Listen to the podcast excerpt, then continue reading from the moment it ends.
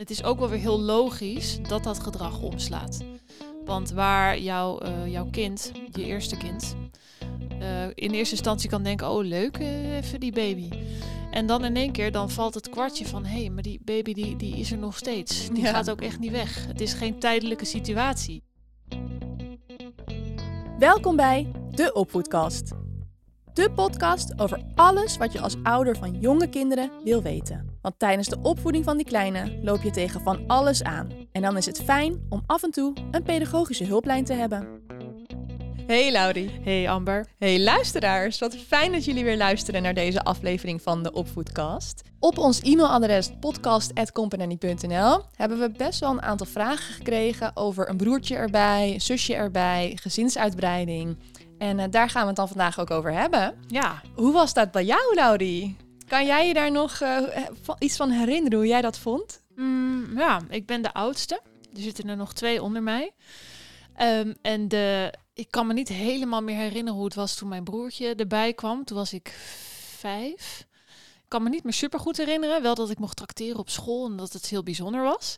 Wat ik me wel echt nog goed kan herinneren was toen mijn zusje erbij kwam. Die kwam drie jaar daarna. Dat mijn broertje toen eventjes ehm, ja, in de weerstand ging. Ja, was hij jaloers? Ja, ja, ja. En dat, die, die haalde dus echt streken uit. dus die heeft bijvoorbeeld een keer ehm, talkpoeder gepakt. En in de, de kamer, volgens mij was het zelfs mijn slaapkamer, zit ik nu te denken. Wat ik hier nou weer mee te maken had. Hij- wat hij heeft gedaan, hij heeft gewoon elk ladekastje opengetrokken. Oh, helemaal nee. volgestrooid met talkpoeder. Volgende laadje, schoenen die daar stonden. Gewoon die hele kamer betalkpoederd. Ja, dat was echt. En dat was in een van de eerste weken dat mijn zusje geboren was. Dus het was duidelijk een soort van gelinkt. ja. En een soort van schreeuw om aandacht. Oh, ja, dat was best wel heftig. En, en jij dan? Want jij bent ook de oudste. Ik ben ook de oudste. Mijn zusje is eh, ja, drie jaar jonger dan ik. En ik kan me er eigenlijk niet zo heel veel van herinneren. Nee, ben je nog echt te jong. Ja, Ja. En kan je nog wel herinneren dat bijvoorbeeld... ehm, Ja, ik weet wel dat, maar dat weet ik ook omdat mijn ouders dat verteld hebben en van de foto's, dat ik haar als allereerste vast mocht houden. oh, Dus weet je, dat was natuurlijk heel bijzonder. En dat, dat, vond, ik- dat vind ik nu achteraf ook een heel mooi gebaar van mijn ouders. ja, Maar eh, nee, ja, verdere echte herinneringen, Nee, die kwamen was pas te later. jong voor. Ja. Ja. ja, nou ja, de komst van een, eh, een nieuw gezinslid is een hele grote verandering. En daar gaan we het vandaag ook over hebben. Dus wat doet het met jou als ouder? Wat doet het met het broertje of zusje dat er al is? Ja. Daar gaan de vragen van vandaag over. ja, laten we gelijk eh, de eerste erbij pakken. Ja. Ehm, want eh, dat was een luisteraar en die zegt: Wij verwachten binnenkort ons tweede kindje. En ze vragen zich eigenlijk af wat ze kunnen doen om hun zoon voor te bereiden op deze verandering. Het eerste wat je kunt doen, wat een hele logische stap is, maar wat vaak wel een beetje wordt vergeten, is met je kind erover praten. En dat verschilt natuurlijk wel een beetje eh, met, met de leeftijd. Als je bijvoorbeeld een kind hebt van drie of vier, dan kan je echt heel goed praten over wat er gaat gebeuren. Over de verandering die eraan gaat komen en wat dat Ja. betekent. Hoewel je dat deels misschien zelf ook nog niet helemaal weet. Maar in grote lijnen weet je natuurlijk wel wat er gaat veranderen. Ja. Maar je ziet wel vaak in gezinnen dat, ze, dat ouders het met elkaar natuurlijk er heel erg mee bezig zijn, heel vaak over hebben en ook met vrienden over hebben, maar met hun eerstgeborene eigenlijk niet heel veel over praten. Misschien komt dat omdat ze denken dat hij toch nog niet begrijpt. Ehm, maar dat is vaak wel zo natuurlijk. Kinderen Zeker. hebben echt veel meer door. Ja, Ja, en die voelen natuurlijk ook wel dat er iets te gebeuren staat. En dat praten, het is, het is wel belangrijk dat je je kan voorstellen dat een periode van negen maanden, dat is heel lang voor een peuter. Dus probeer dat ook een beetje op te knippen in, in een soort van stukjes. Bijvoorbeeld door je kind een keer mee te nemen naar een echo. Ik noem Oh ja, 20 leuk. weken echo, dat je ook kan uitleggen. De zwangerschap is nu ongeveer op de helft. Dus dat, dat je je kind een beetje een soort van tijdsframe meegeeft. Maar en zou je dan ook zeggen dat je. ehm, want ik weet bijvoorbeeld dat sommige ouders met een lange autorit de autorit in etappes in kaart brengen. Ja, dit is Mhm. even een beetje een ander voorbeeld misschien. Ja, ja. Maar dan kunnen die kindjes dus precies zien waar het eindpunt is. Mhm. En eh, weet je, als ze dan bij stop A zijn, hoe ver ze dan zijn. En dan ook waar stop B zit ten opzichte van stop A. Ja. Zou je dan zoiets ook met zo'n zwangerschap aanraden? ja, nou het is wel een goede wat jij noemt om het te visualiseren. Dus ook een zwangerschap die voor een kind oneindig lang duurt, kun Ja. je inderdaad opknippen in stukken, maar dat kun je ook visualiseren door middel van een kalender waarin elke maand, hè, want dan heb je negen soort van eikpunten en Ja. die eerste drie of vier zijn, hè, die zijn vaak al geweest voordat je je misschien je kind op de hoogte stelt van de zwangerschap. Want dan is er ook echt misschien iets Mhm. zichtbaar. Dat maakt het wel duidelijker en concreter. Want dit staat er nog te gebeuren. Ehm, en dan kun je bijvoorbeeld ook af gaan spreken bij eh, maand zes of zeven. Geen idee wanneer jij dat als ouder wil doen. Maar dat jullie samen de kamer gaan verven voor de baby. Ja. Of dat jullie knuffeltjes gaan kopen. En dat jouw, eh, jouw kind er al eentje, ook eentje uit mag zoeken. ja, gewoon je oudste kind eigenlijk zoveel mogelijk betrekken dus. Ja, dat is wel echt belangrijk om, om ook voor het kind om te wennen aan, aan wat er gaat komen. Zelfs als je het idee hebt dat hij nog niet alles begrijpt, Ja. toch gewoon echt meenemen in dat hele proces. Ja, Maar goed, dan heb je het nu dus over kinderen van drie à vier. Mhm. Hoe zit het dan met jonge kinderen? Kun je die op dezelfde manier meenemen in dat proces? Enigszins wel. Het is wel heel verschillend in de manier waarop. Want een driejarige of een vierjarige, die zal ook zelf misschien vragen gaan stellen. Als jij die ruimte ook biedt. Ja. Het dus dat is trouwens ook nog een belangrijke. Biedt wel ook ruimte om vragen te stellen. Dus vraag ook bijvoorbeeld, wat zou jij nog willen weten? Of wat vraag je je af? Met een tweejarige is dat logischerwijs een stuk moeilijker. Maar wat bijvoorbeeld ook een goede is om te doen, is eh, het lezen van boeken over dit onderwerp. En dat kan wel weer op hele diverse leeftijden. Dus waar je aan een tweejarige bijvoorbeeld meer op het niveau zit van een boek van Nijntje, kleine pluis. Ja. Dan komt er een kleine pluis, hele eenvoudige plaatjes, korte stukjes tekst. Nou, het is wel een manier om erover te praten. ja.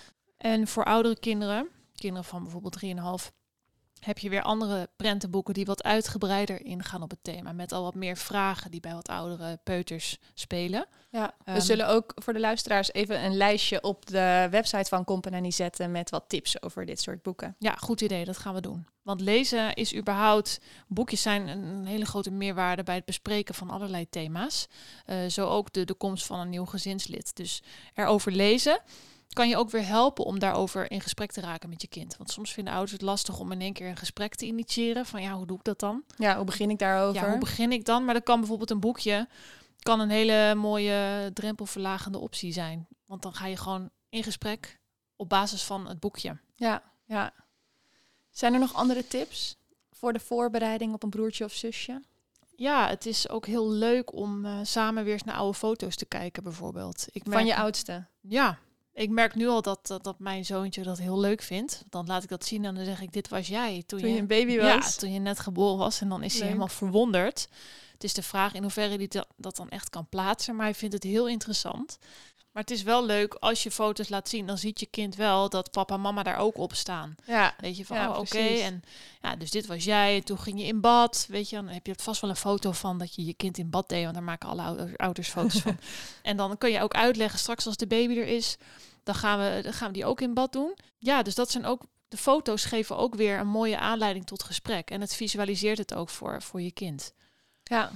Leuk. En wat ook fijn is voor je kind, is dat je inspeelt op zijn behoeften in spel. Dus we hebben eerder ook al besproken, kinderen verwerken veel door middel van hun spel. Spel die geeft kinderen ruimte om gebeurtenissen of dingen die er gaan gebeuren of al zijn geweest, om die te verwerken en een plekje te geven. Dus het is ook heel mooi als je kind de ruimte krijgt om de- deze gebeurtenis te verwerken in zijn spel. Ja, Dat kan je letterlijk doen door een pop aan te schaffen. Want een pop, ja, dat is een klein, nou, een babytje. Dus dat kun je verzorgen. Dat kun je, eh, die kun je dragen. Je kunt het eh, voeden.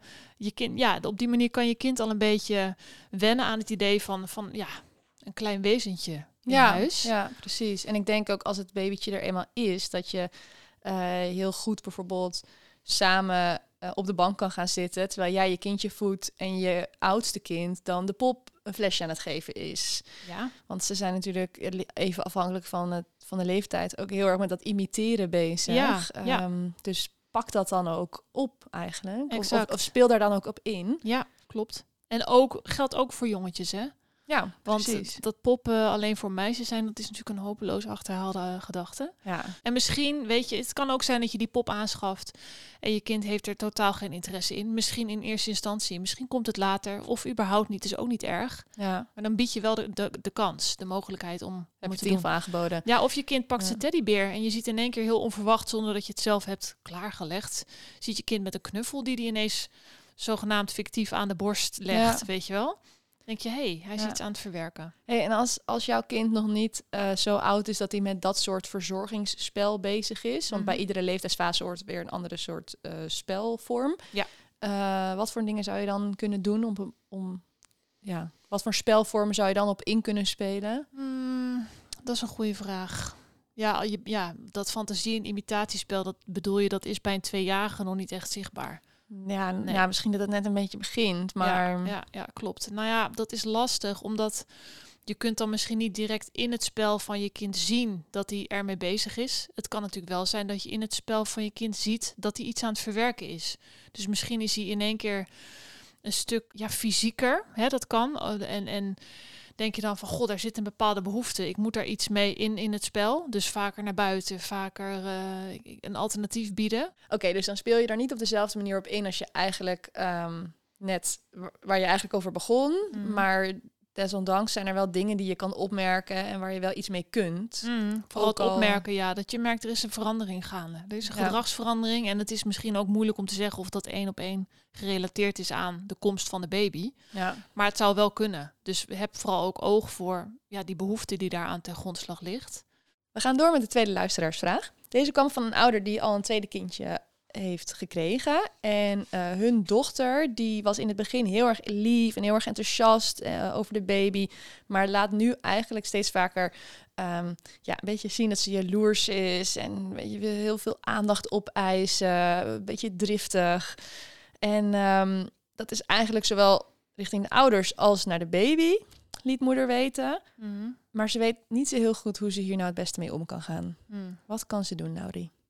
Ja, dat is lastig. Vooral als je denkt, zo in die eerste week zie je alleen maar een hele liefdevolle band. En dan denk je, oh ja, gelukkig, mijn kind verwelkomt de baby helemaal in ons gezin. En dan in één keer slaat het om. Ja, ja want ik, dat hebben we eigenlijk nog helemaal niet benoemd. Maar ik kan me heel goed voorstellen dat dat bij voorbaat al spannend is voor, Mm. voor jou als ouder. Ja, lijkt me best wel spannend. Dat je denkt, hoe? Ja, je weet het niet. Nee, je, je kan niet voorspellen Nee. hoe dat gaat. Nee. En het is ook wel weer heel logisch dat dat gedrag omslaat. Want waar jouw, eh, jouw kind, je eerste kind, eh, in eerste instantie kan denken, oh leuk, eh, even die baby. En dan in één keer dan valt het kwartje van, hé, hey, maar die baby die, die is er nog steeds. Die Ja. gaat ook echt niet weg. Het is geen tijdelijke situatie. Nee, nee, Dus het dat- is letterlijk een levensveranderende gebeurtenis. Enorm. Ja, dus het is allereerst echt belangrijk om ook begrip te tonen voor ja, wat jouw kind doormaakt. Want het is voor jou als ouder enorm heftig, maar dat is het ook voor je kind. En ehm, er is een periode geweest waarin hij of zij de enige was en alle aandacht van zijn ouders kreeg. En dat was voor hem normaal, dat was de standaard. En in één keer is die standaard, die is die is- Weg. Die is, weg, die is Ja. omgegooid. En dat vereist echt schakelen, wennen, ehm, hele verschillende emoties. Dus momenten van blijdschap en, en, en heel veel liefde voor dat babytje. En andere momenten weer van, ik wil dit eigenlijk helemaal niet. Ja. En dat, dat is wel pittig, maar begrip tonen is wel echt belangrijk. En wat ook lastig is, is dat sommige kinderen die kunnen heel uitgesproken zijn over hun gevoel richting de baby. Dus die kunnen nou gewoon heel plat bijvoorbeeld vragen, "Ja, wanneer gaat de baby weer weg? Of eh, nou, het heeft nu wel lang genoeg geduurd eigenlijk, weet je wel? Wanneer is het? Wanneer gaat? Ja, en dat kan, dat Lekker kan, bot. dat kan heel kwetsend zijn. Ja, maar als je dat soort reacties dus van je kindje krijgt, dat, dan is het heel erg lastig om nog dat begrip op te brengen. Hoe doe je dat dan? Je begrip Mm. tonen naar je oudste. Nou, ook al voel je je misschien eventjes wel geraakt, hè, is het beter om dat niet te uiten. Dus door te zeggen van, joh, dat is niet aardig. Of daar word ik verdrietig van. Maar probeer vooral stil te staan bij het gevoel wat daarachter schuilt bij je kind. Dus zeg dan bijvoorbeeld wel, als je kind zegt, ik vind het niet leuk dat, dat de baby er is. Zeg dan, nou joh, wat fijn dat je dat vertelt. Ehm, vind je het lastig dat ik niet altijd zoveel tijd meer voor jou heb? Of beaam, ja, het is ook een hele grote verandering dat die baby er is. Dat is ook lastig. Dan voelt je kind erkenning voor wat hij voelt. En dan, dan keur je je kind niet af. Want Ja. hij ervaart het nou eenmaal wel zo. En hij is er eerlijk over. Dus dat is eigenlijk heel mooi. En de, wat je ook kunt doen, is de, de negatieve gevoelens erkennen door ze uit te spreken. Dus het is eigenlijk een beetje hetzelfde als wat ik net zei. Maar als je kind zegt van, ja, zit je nou alweer met de baby? Of je doet ook nooit meer iets leuks met mij. Ga, ontken het niet. Ook al, is, ook al denk je het is helemaal niet waar. Dus zeg niet bijvoorbeeld, nou, maar dat is, klopt helemaal niet. Ik heb net nog koekjes met je gebakken. Ja. Nee, je kind ervaart dat op, die, op dat moment zo. Dus beaam dan, ja, je vindt het lastig dat ik zoveel tijd met je broertje spendeer. ja. Zoiets. En dit is natuurlijk ehm, ook breder te trekken op eigenlijk heel veel onderwerpen binnen opvoeding. En ik heb op de groep ook wel gemerkt dat dit heel goed werkt. Vaak is het, weet je, dat geven van erkenning, wat jij zegt, is al genoeg Ja. om dan je kind weer eh, rustig en tevreden eh, te maken. Ja. Omdat hij dan in ieder geval het gevoel heeft van oké, ik word gezien, gehoord, gerespecteerd. ja, en mijn gevoelens worden niet ontkend doordat je het steeds weer weer legt. ja. Ehm, dus dat kan echt al wel heel erg helpen. Ik zeg trouwens wel steeds de baby. Ik wil nog wel even benoemen dat het wel goed is om de baby ook niet steeds de baby te blijven noemen. Nee, Het kind heeft op een gegeven moment is het de geboren en dan heeft het al een naam. Ja, Soms voor de geboorte al. Als een naam heeft, noem het dan ook gewoon Jantje. ja, Jantje. Lekker old fashioned. Ja. Ja. en dan nog het andere punt, het fysieke gedrag. Want ook de, de, de jaloezie, zo noem ik het dan maar even, Mhm. Kan ook fysiek tot uiting komen. Ja, dat zei die ouder ook, hè? Ja. Driftbuien. Maar het is belangrijk om je te realiseren dat dat een uiting is van die negatieve gevoelens. Die zitten in het kind. Die, die heeft een bepaald negatief gevoel bij de baby. Ja, en, dat kinderen kunnen daar gewoon nog niet zo goed mee omgaan. Klopt. En dat gevoel, dat is er. Dus Ja. als je daar al bent, dus van nou, dat gevoel, dat is er en dat, dat mag er zijn. eh, dat is weer dat stukje acceptatie. Maar je Ja. kunt natuurlijk wel leren aan je kind hoe die met die gevoelens om kan gaan. Daar heeft hij jouw hulp bij nodig. Ja, dat stukje emotieregulatie eigenlijk. Ja.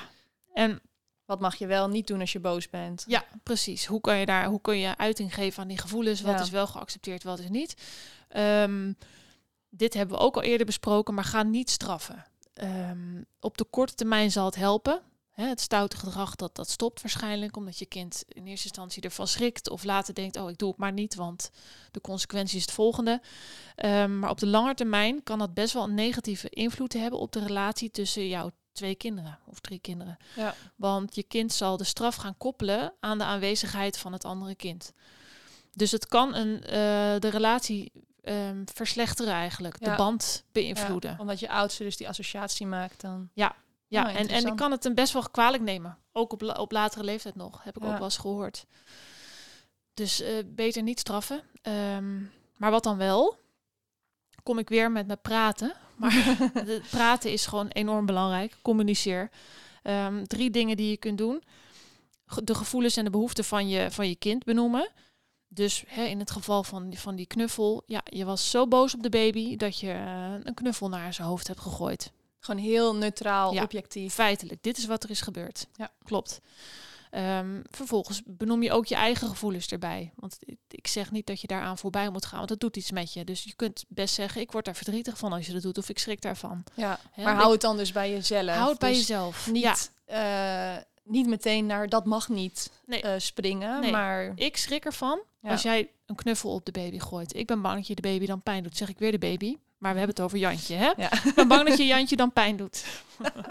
Ehm, en als laatste, weet je, als je dat hebt gedaan, ga samen op zoek naar een oplossing. Dus dat kan ofwel zijn, als je boos bent, gooi je maar even met de knuffel naar de muur, ik noem maar wat. Of bied een alternatief aan waarop je kind wel zijn gevoelens kwijt kan. Ja. Zonder dat hij daarmee de baby of zichzelf of anderen beschadigt. Je kunt wel zeggen, je mag niet boos zijn op de baby.